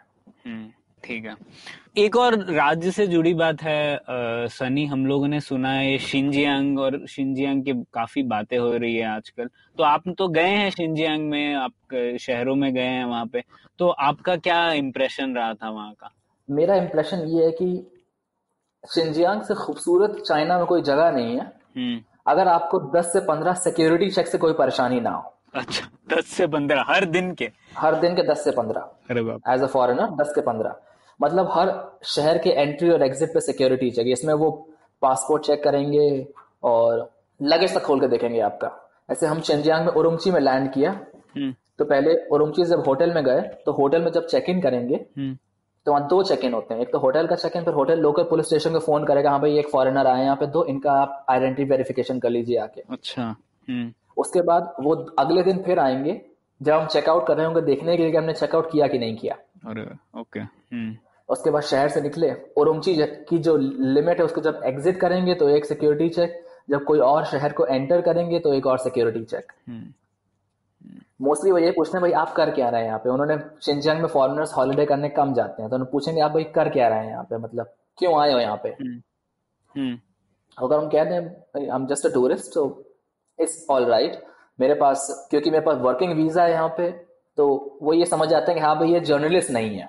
जो भी है ये ही इज़ नॉट अ जर्नलिस्ट उसके बाद कोई परेशानी तो उनको ये डर है कि कुछ बाहर ना आ जाए खबर जो नहीं चाहते तो वो कंट्रोल करना चाहते हैं। आप तिब्बत में भी गए हैं क्या? तिब्बत के परमिट के लिए अप्लाई किया हमने दो बार लेकिन वो मिला नहीं दोनों बार। अच्छा तो आपको शिंजियांग के भी परमिट के लिए अप्लाई करना पड़ा था? नहीं नहीं। हम्म। शिनजियांग में मूवमेंट उतना रेस्ट्रिक्टेड नहीं जितना तिब्बत में है। अच्छा ओके शिनजियांग में हम लोग सिक्योरिटी चेक हैं लेकिन आप हम आज शाम को प्लेन में चढ़ के और उरुमची जा सकते हैं। हम्म हम्म, तिब्बत के लिए परमिट के लिए अप्लाई करना पड़ता है। अच्छा। जो कि मिलना मुश्किल है लग रहा है। जो आप चाइना के बाहर अप्लाई नहीं कर सकते चाइना के अंदर आके ही करना है अप्लाई और वो इंडिविजुअल टूरिस्ट नहीं जा सकते। पहले तिब्बत में कोई टूर गाइड ढूंढे। उसकी भी इंफॉर्मेशन देने की ज़रूरत है उस परमिट के लिए। उस तिब्बत में आप ऐसे टूरिस्ट नहीं जा सकते जैसे शिंजांग में आप ऐसे भी जा सकते हैं अकेले। हम्म। बिना किसी टूर गाइड के। हम्म। हम्म। तिब्बत में आप ऐसे नहीं जा सकते। तो शिंजियांग में जैसे हम गए हमने एक कार रेंट करी थी। सिटीज़ तो हमने अवॉइड करे काशगढ़ छोड़ के लेकिन पूरे शिंजियांग में ड्राइव किया। कैजाकिस्तान बॉर्डर तक गए थे ऊपर एक्सट्रीम नॉर्थ में। हम्म। तो जो नॉर्दर्न शिंजियांग है उसमें सिक्योरिटी चेक्स उतने नहीं है क्योंकि they are mainly ethnic Kazakh मतलब देन वो उतनी हाँ, जो उइगुर नहीं है। उतनी उइगर पॉपुलेशन नहीं है यहाँ पे वो मेनली एथनिक कजाक है। सदर्न शिंजियांग जो है वहाँ पे सिक्योरिटी चेक तो मतलब जैसे काशगर राजगर में तो सुपरमार्केट में जाने के लिए भी मेटल डिटेक्टर चेक्स हैं और जो उनके जो पब्लिक स्क्वायर्स हैं और नाइट मार्केट है उनमें भी सिक्योरिटी चेक है। चाकू खरीदने के लिए आईडी कार्ड दिखाना पड़ता है। हाँ ठीक है। तो एक और बात बताइए सनी अब जब डोकलाम वाला इंसिडेंट हुआ था तब तो आप चाइना में ही थे। तो क्या कवरेज रहा था डोकलाम का? और जनरली मतलब अ, मैंने सुना है कि 1962 के वॉर के बारे में तो चाइना में बात भी नहीं होती कभी। लोग समझते में नहीं है। जो और वहाँ का इम्प्रेशन भारत में एकदम विपरीत है क्योंकि 1962 वॉर काफ़ी बार बातें होती है जब भी हम लोग चाइना की बात करते हैं। तो इन जनरल भारत को कैसे देखा जाता है आज की दिनांक में चाइना में? ऐसा तो हमने पहले भी कहा था आपसे कि इंडियंस के बारे में चाइनीज़ के बड़े स्टीरियोटिपिकल व्यूज़ हैं वो सारे स्टीरियोटाइप्स जो हैं वो पॉजिटिव स्टीरियोटाइप्स हैं। हाँ भारतीय राज्य के बारे में क्या है? तो हमने काफ़ी कुरेद कुरेद के बात करने की कोशिश करी कि भाई आप हम्म। सोचते क्या हैं? हम्म। मेरा कंक्लूजन तो ये था कि जितना मतलब मेमोरी में स्पेस जितना अमेरिका ऑक्यूपाई करता है उतना इंडिया नहीं करता। बिल्कुल। हम्म हम्म। इंडियंस के बारे में अब हम ये नहीं कह सकते कि इनके बड़े पॉजिटिव व्यूज़ हैं हम ये नहीं कह सकते इनके बड़े नेगेटिव व्यूज़ हैं कि एक छोटी पॉपुलेशन छोड़ दें जो काफ़ी इंडियन कल्चर में इंटरेस्टेड हैं। नॉर्मल लोगों के ये कहना गलत नहीं होगा कि व्यूज़ ही नहीं है। हाँ। जहन में आती ही नहीं है वो बात तो। जहन में आती ही नहीं है बात वो। उनको हाँ हाँ भाई हम हम मिल गए आई एन इंडियन थोड़ी बहुत बात कर ली। हम्म। क्या सही है भाई इंडिया अच्छा है कि चाइना बेटर है? हम्म। मेरे लिए आप कैंसर की दवा ला सकते हैं इंडिया से कि नहीं ला सकते हैं? खत्म। That is the end of the conversation अच्छा।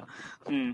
पर तो तो डोकलाम में जब हुआ था जो थोड़ा बहुत कन्फ्रंटेशन हुआ था उसके बारे में आपने क्या पढ़ा था चाइना की न्यूज़ कवरेज अभी स्टेट मीडिया में तो उसका कवरेज रेगुलर था डेली का। हम्म अब ये बात हुई अब वो बात हुई। एक इंडियन जनरल उनका नाम मुझे याद नहीं आ रहा है बड़ा चिल्लाते हैं टीवी पे क्या नाम है उनका? Bakshi. Yes G D Bakshi. हाँ अच्छा। वो किसी तरह सीसीटीवी पे आ गए थे। अरे बाप और उन्होंने जो स्टेट टेलीविज़न है स्टेट मीडिया हाँ। का उन्होंने टेलीविज़न पे बहुत चिल्लाया। हाँ। और वो काफ़ी एक कॉमिकल कैरेक्टर बन गए कि हाँ भाई this is typical of India response to the Doklam crisis लोग हँसते थे वो वीडियो देख देख के। काफ़ी वायरल हो गया वो चाइनीज़ इंटरनेट पे। शायद आप ढूंढ सकते हैं सीसीटीवी का। हम्म हम्म हम्म। अच्छा। हमें कोई आइडिया नहीं सीसीटीवी पे कैसे आ गया। Almost as Arnab Goswami got to CCTV अच्छा। यहाँ चाइना में चाइना में पॉलिटिकल डिस्कशंस काफ़ी म्यूटेड होते हैं। मतलब काफ़ी म्यूटेड काफ़ी डेकोरम वाले। तो बड़ा लोगों के लिए बड़ी सरप्राइजिंग चीज़ थी भाई ये। एक इंडियन कमेंटेटर है जो shouting at the top of his voice state media में रोज आता था कि हाँ भाई चाइना को अपने इंटरेस्ट बचाने हैं और इंडिया का क्या मतलब है? भूटान और चाइना के रिलेशंस हैं। एक बार स्टेट मीडिया में ये खबर आ गई कि China is preparing for war और गवर्नमेंट ने जो है वो काफ़ी यूनिट्स ऑफ़ ब्लड ट्रांसफ़र किया है उस एरिया में किसी इम्पेंडिंग क्राइसिस को लेके। इम्पोर्ट मेरे पर्सनल एक्सपीरियंस ये था कि this is all limited to the state media हमें ये जरा भी एक्सपीरियंस नहीं हुआ कि एज अ पर्सन कोई भी फीलिंग ऑफ़ इनसिक्योरिटी नहीं आ रही कि हाँ भाई एज एन इंडियन मेरा यहाँ रहना अनसेफ हो रहा है नॉट एट ऑल हमने लोगों से बात करने की कोशिश करी कि हाँ भाई आपके क्या व्यूज़ हैं इसके बारे में उन- उनका कहना था कि नथिंग सोचते ही नहीं इसके बारे में। टेरिटोरियल डिस्प्यूट्स हैं चलते रहते हैं, छोटे से बात है। हाँ बहुत छोटी सी बात है। मतलब ये विपरीत है अगर जापान के बारे में वो लोग बात करेंगे तो शायद थोड़ा और उत्तेजित होंगे क्योंकि जापान और चाइना के बीच में काफ़ी एक अनबन सी बनी रहती है। पर शायद भारत के तौर पे वो सोचते नहीं है कि इतनी बड़ी बात है ये। वो तो है। हम्म। मतलब एक हद तक एक हद तक एंटी जापान फीलिंग जो है वो स्टेट मैन्युफैक्चर्ड है। हम्म। लेकिन काफ़ी हद तक वो नेचुरल भी हैं। बहुत से लोग हैं जो मतलब जो उस एरा को याद करते हैं मतलब। जैसे हम लोग इंडिया में नहीं है इंडिया पाकिस्तान के वॉर्स हैं तो हम लोग दादी दादा से उसकी कहानियाँ सुनते हैं कि हाँ भाई 72 में वॉर छड़ा था। एंड वो हम लोग के जहन में इसलिए है क्योंकि हम लोगों ने अपने ग्रैंड पेरेंट्स से कहानियाँ सुनी है उसकी। हम्म। यहाँ जापान को लेके वो स्टोरी है कि उन्होंने अभी भी लोग ज़िंदा हैं जिन्होंने वो टाइम देखा है उन्होंने अपने ग्रैंड पेरेंट्स से पेरेंट्स से उसकी कहानियाँ सुनी है। हम्म। दैट इज़ समहाउ नेचुरल वो मालूम भी पड़ता है। लोग डिस्कशन में एक्टिवली पार्टिसिपेट करते हैं अगर उसके बारे में बात कर रहे हो तो। हम्म। लेकिन और किसी टेरिटोरियल डिस्प्यूट को लेके कोई नहीं है। रशिया के साथ कोई डिस्प्यूट था कभी भी उसको तो लोग याद भी नहीं करते हैं। कभी था ही नहीं। अच्छा। वो जो साइनो सोवियत जो डिस्प्यूट था उसके बारे में कोई मेमोरी नहीं है। उसकी उसकी तो बहुत ही कम मेमोरी है। एकेडमी और स्कॉलरशिप में मेमोरी रह गई है उसकी। अब तो पिछली पिछले पाँच साल से तो Russian China are the best of friends at least पिछले पाँच साल से। हम्म, ये जो इनके ये डिस्प्यूट है south China sea Taiwan Japan ये अभी भी अगर स्टेट मीडिया कुछ करे भी ना तब भी काफ़ी इमोशनल रिस्पॉन्स आ सकता है लोगों से। मेरे गहरी दोस्तों से भी आ सकता है। गहरी मेरी जिनसे बहुत अच्छी फ्रेंडशिप है जिनको हम चाइना आने के कुछ हफ़्ते बाद से जानते हैं। Highly educated highly well travelled उन लोगों से भी बड़ा पेट्रियाटिक रिस्पॉन्स आ सकता है इस टॉपिक्स के बारे में। हम्म। बहुत इंटरेस्टिंग है। ठीक है और स्टेट के बारे में हम लोगों ने पहले भी चर्चा की थी uh, हमारे पिछले एपिसोड में। अब मैं मार्केट्स की ओर आना चाहता हूँ और आपसे कुछ एक दो सवाल उस पर पूछना चाहता हूँ।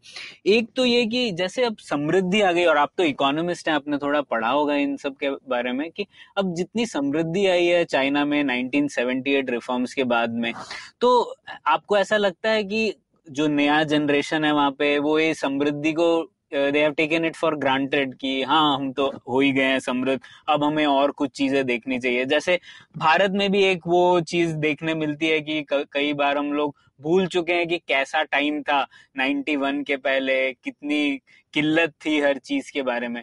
तो इकोनॉमिक रिफॉर्म को देखने का क्या नज़रिया है चाइना में? आपने क्या ऑब्जर्वेशन रहे उस बारे में? जो 90s की जनरेशन है ना हम्म। जिनकी पैदाइश 90s की 90 जैसे मेरी 90 ये इनको अभी भी याद है पॉवर्टी हम्म। जैसे मेरे दोस्त इनके साथ कॉलेज में पढ़े थे उनको अभी भी याद है कि हाँ भाई 1995 जब तक प्राइस कंट्रोल्स थे 95 96 तक तो उनके लिए जैसे अच्छा। मीट जो है वो एक डेलिकेसी थी। हफ़्ते में एक बार या कहिए बहुत इंपॉर्टेंट फेस्टिवल एस्टिवल हो उस टाइम पे उनको काफ़ी मीट की डिशेस बन रही हो लेकिन मीट वॉज़ अभी भी लोगों को याद है वो टाइम जब उन्होंने मीट जो है वो एक बार हम्म। खाते थे हफ़्ते में या कई महीने में एक बार। लेकिन जो मेरे स्टूडेंट्स हैं पैदा हुए 2000 2001 में जिनके जहन में 2005 के बाद की बातें हैं ये जिनके जहन में जिनको जो चाइना याद है वो 2008 ओलंपिक्स के बाद का याद है हम्म। इनके बीच में जनरेशनल डिवाइड बहुत बड़ा है। अच्छा। ये वो स्टूडेंट बच्चे जिन्होंने सिर्फ़ प्रॉस्पेरिटी देखी है। लेकिन जो मेरी जनरेशन है मेरे जितने दोस्त है कॉलेज में 91 बॉन्ड 92 बॉन्ड जिनको 96 95 तक की बातें याद हैं दे हैव सीन पॉवर्टी नहीं, जैसे हम लोगों के यहाँ पर आपने देखा ही होगा, अक्सर ये डिबेट होता रहता है कि, अरे इकोनॉमिक ग्रोथ गलत टारगेट है, हमें इकोनॉमिक ग्रोथ नहीं चेस करना चाहिए, हमें ह्यूमन डेवलपमेंट इंडिकेटर्स के ऊपर ध्यान केंद्रित करना चाहिए, या फिर ग्रोथ नहीं इक्वालिटी की तरफ़ देखिए। ये सब चीज़ें अक्सर बातें हमको भारत में सुनने आती है। तो वहाँ पर आपको ये डिबेट्स अक्सर देते हैं? कॉमन है। ये डिबेट की भाई इकोनॉमिक इनक्वालिटी बढ़ रही है ये तो डिबेट काफ़ी टाइम से चल रहा है कि भाई ईस्ट और वेस्ट के बीच में इकोनॉमिक इनक्वालिटी बहुत है शहरों और रूरल एरिया के बीच में इकोनॉमिक इनक्वालिटी बहुत है। हम्म। लेकिन ऐसा कोई इकोनॉमिक ग्रोथ के अगेंस्ट कोई रेवोल्यूशन टाइप का नहीं है कि हाँ भाई इकोनॉमिक ग्रोथ अपने आप में बुरी चीज़ है। इकोनॉमिक ग्रोथ के ऊपर अभी भी लोग अपसेस्ड हैं। हम्म, हम्म। लोग अभी भी कहते हैं कि हाँ भाई ग्रोथ शुड टेक प्रियोरिटी काफ़ी चीज़ों के ऊपर। ग्रोथ बहुत ज़रूरी है। जब तक केक बड़ा नहीं करेंगे तब तक we cannot have more cake you know cake cannot be redistributed ये मतलब चाइनीज़ लैंग्वेज और चाइनीज़ इंटरनेट पे डिस्कशन इकोनॉमिक ग्रोथ का अभी भी बहुत रिच है। ये कोई ऐसा मतलब और पॉलिटिकल सर्कल्स में भी ऐसा कोई मतलब वो नहीं है कि हाँ भाई हमने गलती कर दी इकोनॉमिक ग्रोथ पे फोकस करके। मेरे कई दोस्तों का मेरा ऑब्जर्वेशन ये है कि ये अभी प्रेसिडेंट शी पावर में आने के बाद जो इन्होंने थोड़ा वेस्टर्न सभ्यता के विरुद्ध जो थोड़ा सा भी मूवमेंट शुरू किया है हम्म।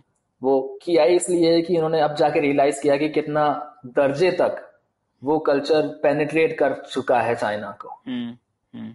रहन सहन में लाइफस्टाइल में और हर चीज़ में और थॉट और आइडियोलॉजी में भी। मतलब यहाँ डाइवर्जेंस एंड आइडियोलॉजी बड़ा ज़बरदस्त है। उतना मालूम नहीं होता है क्योंकि मतलब स्टेट मीट और internet is sanitized any competing ideology sanitize अगर वो बहुत बड़ी हो जाए लेकिन ये हो ये भी हो सकता है कि मेरे मेरा ऑब्जर्वेशन बायस जो क्योंकि हम एक ही तरह के लोगों के बीच में रहते हैं। hmm. लेकिन यहाँ पे आइडियोलॉजिकल डिस्कशन बहुत वेरीड है। hmm. और इंडिया में भी ऐसा ही है। Indians are very argumentative people Amartya Sen की तो किताब ही थी argumentative Indian Chinese are also equally argumentative मेरे ऑब्जर्वेशन में। पर हर कल्चर में कुछ ऐसी चीज़ें होती है सनी जो थोड़ी फॉरबिडन होती है। मतलब इन चीज़ों पे आप डिस्कस नहीं करना कर सकते। तो जैसे कई बार धर्म के बारे में भी नहीं डिस्कशन होता इंडिया में। हम्म। तो ऐसा आपने कुछ फॉरबिडन टॉपिक्स हैं जो आप सोचेंगे दस बार किसी चाइनीज़ से इस बारे में बात करने की? काफ़ी हम केयरफुल रहेंगे किसी भी चाइनीज़ से बात करने में। अच्छा। हम्म। कल्चरल रेवोल्यूशन के बारे में। वो इसलिए नहीं कि उसको कुछ मालूम नहीं होगा या इसलिए नहीं है कि मतलब उनको बुरा लगेगा। वो इसलिए है कि हम्म हम्म, हम्म। काफ़ी चाइनीज़ का अभी भी ये इम्प्रेशन है कि अगर आप फॉरेनर है तो आप नुआंस डिस्कशन नहीं कर सकते। अच्छा। आप मतलब प्रोग्राम है टू बी एंटी चाइना काफ़ी इनका अभी भी ये इम्प्रेशन है थोड़ा बहुत कुछ टॉपिक्स को लेके। और और ये भी हो सकता है कल्चरल रेवोल्यूशन से तो काफ़ी फैमिलियों को अ, मतलब बहुत ही उन पर डेंजरस असर पड़ा था तो वो भी एक मेमोरी में होगा और इसीलिए लोग नहीं बात करना चाहते होंगे। अब बड़ा क्लियर मेमोरी में है मतलब हम्म, मेरे मेरे खुद के फ्रेंड्स हैं जिनके grand parents were killed in the cultural revolution जो बेजिंग रेलवे स्टेशन के पीछे एक सेमेटरी से कह लीजिए वहाँ पे हम्म, एंड बहुत से कुछ मेरे जिनके साथ हम कॉलेज में पढ़ते थे जिनके साथ मेरी दोस्ती थोड़ी सी अच्छी थी जिनके साथ हम डिस्कस कर सकते हैं ये सब उनके पेरेंट्स डायरेक्टली अफेक्टेड उनके ग्रैंड पेरेंट्स डायरेक्टली अफेक्टेड। पाँच छह साल का गैप हो गया एजुकेशन का उनके उसके फादर का बिकॉज़ ऑफ़ दिस। तो वो मेमोरीज इतनी रियल हैं हम्म, कि अभी भी काफ़ी ट्रॉमेटिक मेमोरी है वो काफ़ी स्ट्रॉन्ग इमोशनल रिस्पॉन्स होता है बहुत से चाइनीज़ लोगों का उसके बारे में। हम्म, अब वो ऐसा नहीं कि वो ब्रेन वॉश है या वो कुछ जानते नहीं है या वो सच में समझते नहीं है। उनकी मेमोरीज काफ़ी क्लियर हैं लेकिन एक उनका कोप करने का तरीका है कि उसके ऊपर ओपन डिस्कशन नहीं है। पर वो शायद आपसे नहीं करते होंगे डिस्कशन पर बिल्कुल। शायद एक दूसरे से करते होंगे। बिल्कुल। बड़े हम्म।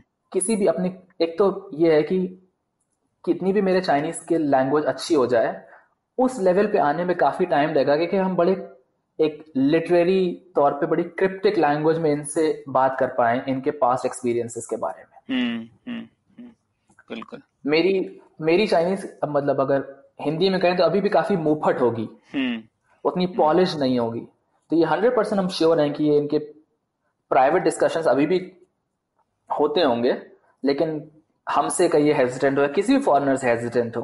हम्म, हम्म, बिल्कुल। एक आखिरी सवाल सनी मैं जानना चाहता था। अब हम लोगों के भारत में भी जैसे ऑनलाइन एप्स कितने कॉमन है? जोमेटो से लेकर हम बात करते हैं डनजो और ये सब चीज़ों की। तो ये सब चीज़ों का तो पहले शुरुआत चाइना में भी हुई थी काफ़ी ऑनलाइन एप्स तो ये छोटे शहरों में भी आपका यही एक्सपीरियंस रहा है? काफ़ी पॉपुलर है ऑनलाइन डिलीवरी सिस्टम और इसने चेंज कर दिया है मार्केट को वहाँ पर? हंड्रेड परसेंट हम शिनजियांग में रिमोट एरियाज़ में भी ट्रैवल कर लिया दस दिन without using a penny of cash अच्छा। हम्म, हम्म, और यहाँ बड़े शहरों में सिर्फ़ मेरा कैश का यूज़ आखिरी बार होता 2016 में। अच्छा। हम्म। और वो मैं याद है अच्छे से याद है अच्छे से। उसके बाद तीन साल से आपने कैश ही नहीं यूज़ किया? और ऐसे बहुत से लोग हैं। मतलब हाँ कैश रखते हैं सौ आर एम जेब में कभी कभार ज़रूरत पड़ जाए फ़ोन में बैटरी खत्म हो जाए। लेकिन आप बेजिंग शांघाई किसी भी बड़े शहर में किसी भी छोटे शहर में इवन आराम से रह सकते हैं विदाउट यूजिंग कैश हम्म, और ये ये हमने अब जब आए थे तब पहली बार एक्सपीरियंस किया था कि इंडिया में भी काफ़ी कन्वीनियंट हो गया बिना कैश के रहना एटलीस्ट दिल्ली में. हाँ. कि मतलब गूगल पे से पैसे ट्रांसफ़र करना आसान हो गया वो कुछ नेफ्ट एफ्ट का झंझट नहीं चौबीस घंटे पहले नॉमिनी आप वो हाँ यूपीआई ने काफ़ी बदल दिया है यहाँ पर। हाँ। हम्म, हम्म, तो यूपीआई ने काफ़ी जैसा चेंज एली पे और वीचैट लाया था चाइना में 2015 में ऐसा चेंज यूपीआई दिख रहा है इंडिया में ला रहा है। एटलीस्ट दिल्ली में तो ऐसा था। हम्म, हम्म, हाँ वो तो ठीक। और वहाँ पर एक ये सुपर एप्स का भी एक प्रचलन है ना जो वी चैट जैसे एक ही ऐप में बहुत सारी चीज़ें आप कर सकते हैं खरीद भी सकते हैं चैट भी कर सकते हैं। तो वह भी अभी भी चल रहा होगा और मुझे याद है हम जब बात कर रहे थे तो आपने मुझे इंस्टिंक्टिवली वी चैट आईडी पूछ लिया मेरा। क्योंकि शायद इतना कॉमन है लोग अपने कार्ड एक्सचेंज करने की बजाय वी चैट आईडी एक्सचेंज करते हैं लगता है। मेरा जो विजिटिंग कार्ड है उसमें से मेरा नाम है और वीचैट का क्यूआर कोड है। अच्छा। और कुछ नहीं है। अच्छा समझ गए वीचैट आईडी आपका इसलिए मांगा था कि हमने ये तो एज्यूम करके रखा है कि अगर कोई भी बंदा चाइना में इंटरेस्टेड है या वो एक भी चाइनीज़ बंदे को जानता है तो उसके पास वीचैट होगा। हाँ मैं वीचैट के लिए इनवाइट देना पड़ता है ना जो कि मुझे किसी ने भेजा नहीं है अभी तक। ऐसा है कि वीचैट में इनवाइट करना पड़ता है। हाँ हाँ। इसका हमें अंदाज़ा नहीं था कि आपको मतलब अगर वीचैट यूज़ करना तो आपको इनवाइट करना पड़ेगा। हम कर लेते हैं अभी इसके बाद इनवाइट आपको। हाँ हाँ। तो एक फ़ायदा हो गया इस पुलियाबाजी का। तो खैर तो ये तो बहुत दिलचस्प बात थी सनी। बहुत बहुत शुक्रिया आप हमारे साथ जुड़े और हम हमारे श्रोताओं को भी बहुत मज़ा आएगा ये सुन के चाइना का थोड़ा ऑन द ग्राउंड नज़रिया जान के। और जैसे एलेक्सी डी टोक्विल ने अमेरिका को बताया था आपने थोड़ा बहुत चाइना को बताया हमारे लिसनर्स के लिए। तो बहुत बहुत शुक्रिया। ये great firewall of China को लांग कर करने वाली हमारी पहली पुलियाबाजी थी। तो शुक्रिया सनी हमें बड़ा अच्छा लगा आपसे बात करके। फ्यूचर में पुलियाबाजी ना point two I am ready बिल्कुल। थैंक यू सनी उम्मीद है आपको भी मज़ा आया। यह पॉडकास्ट संभव हो पाया है तक्षशिला इंस्टीट्यूशन के सपोर्ट के कारण। तक्षशिला पब्लिक पॉलिसी में शिक्षा और अनुसंधान के लिए स्थापित एक स्वतंत्र संस्था है। आप दुनिया के किसी भी कोने में हो, आपकी उम्र कुछ भी हो, अगर आप पब्लिक पॉलिसी विदेश नीति या टेक्नोलॉजी गवर्नेंस में रुचि रखते हैं तो तक्षशिला की वेबसाइट तक्षशिला पर उनके कोर्सेज को ज़रूर चेक कीजिए।